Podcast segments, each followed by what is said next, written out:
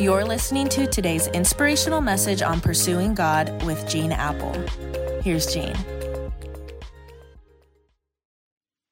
Well, I hope it's a good Monday for you. Thanks for joining me for a few minutes as we pursue God together. And a big thanks and shout out to all of you who've been part of the 21 days of serving at Eastside. I mean, the stories of so many responding to needs is just inspiring.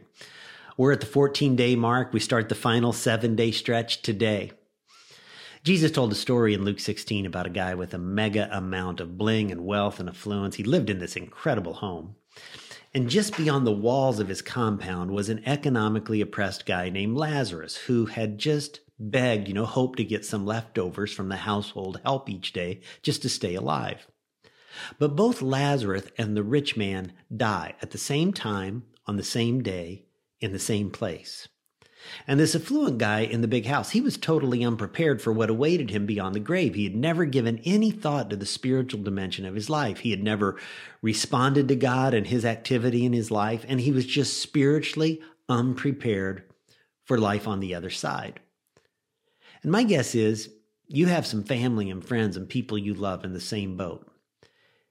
And I just want to urge you to reach out to them before Easter. Invite them to join us at an Easter service on an Eastside campus or online. I mean, the stakes could not be higher. But there's another provocative insight from Jesus' story in Luke 16 I want to point out. Not, not only had the affluent guy living in his McMansion never given any thought to what awaited him beyond the grave, he hadn't given any thought to the needs of someone who was poor and hungry and in need of medical attention just beyond the walls of his compound. Maybe he just couldn't see him from behind the wall, or maybe he just turned his head the other way when he drove by each day in his chauffeur driven chariot to the office.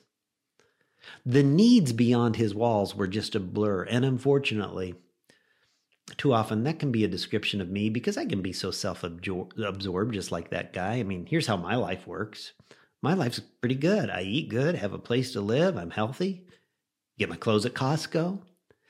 But those in the distance, their needs, their problems, their issues, oh, that's beyond my walls. So what if my neighbors have needs? So what if people in my community have needs? So what about poverty, homelessness, at risk youth, malnutrition? disease COVID rates. They got their issues, I've got mine. I read once that in a survey done among true followers of Jesus, people who believe in Jesus and the Bible, only 14% of us believe that poverty is an issue the church should take the lead in. In other words, 86% of people who attend churches week after week, in person or online, believe that poverty is someone else's issue. But here's the problem with that. 1 John 3:17 says if anyone has material possessions and sees his brother or sister in need but has no pity on them, how can the love of God be in that person? So what does that look like?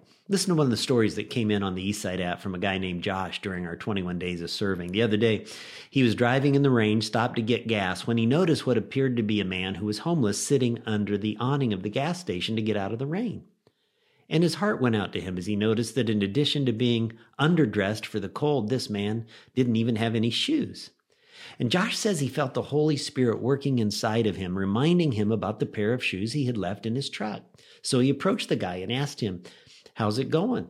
I got a pair of shoes, nine and a half size in the truck. If if that size will work for you, would you like them?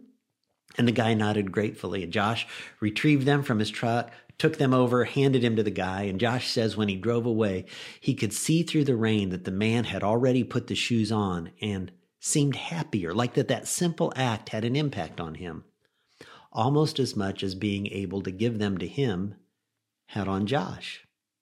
That's 1 John 3:17 living right there.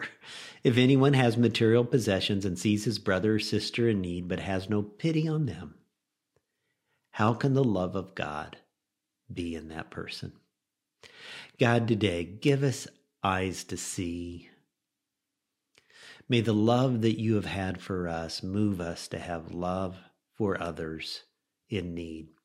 Thank you for stories like Josh. And I pray in these final seven days of 21 days of serving that your Holy Spirit would be at work within us to see the needs of others. God, maybe some today uh, that are watching, listening, have some of their own needs, and I pray for them right now.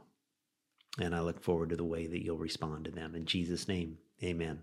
Hey, thanks for joining me today. We'll see you tomorrow.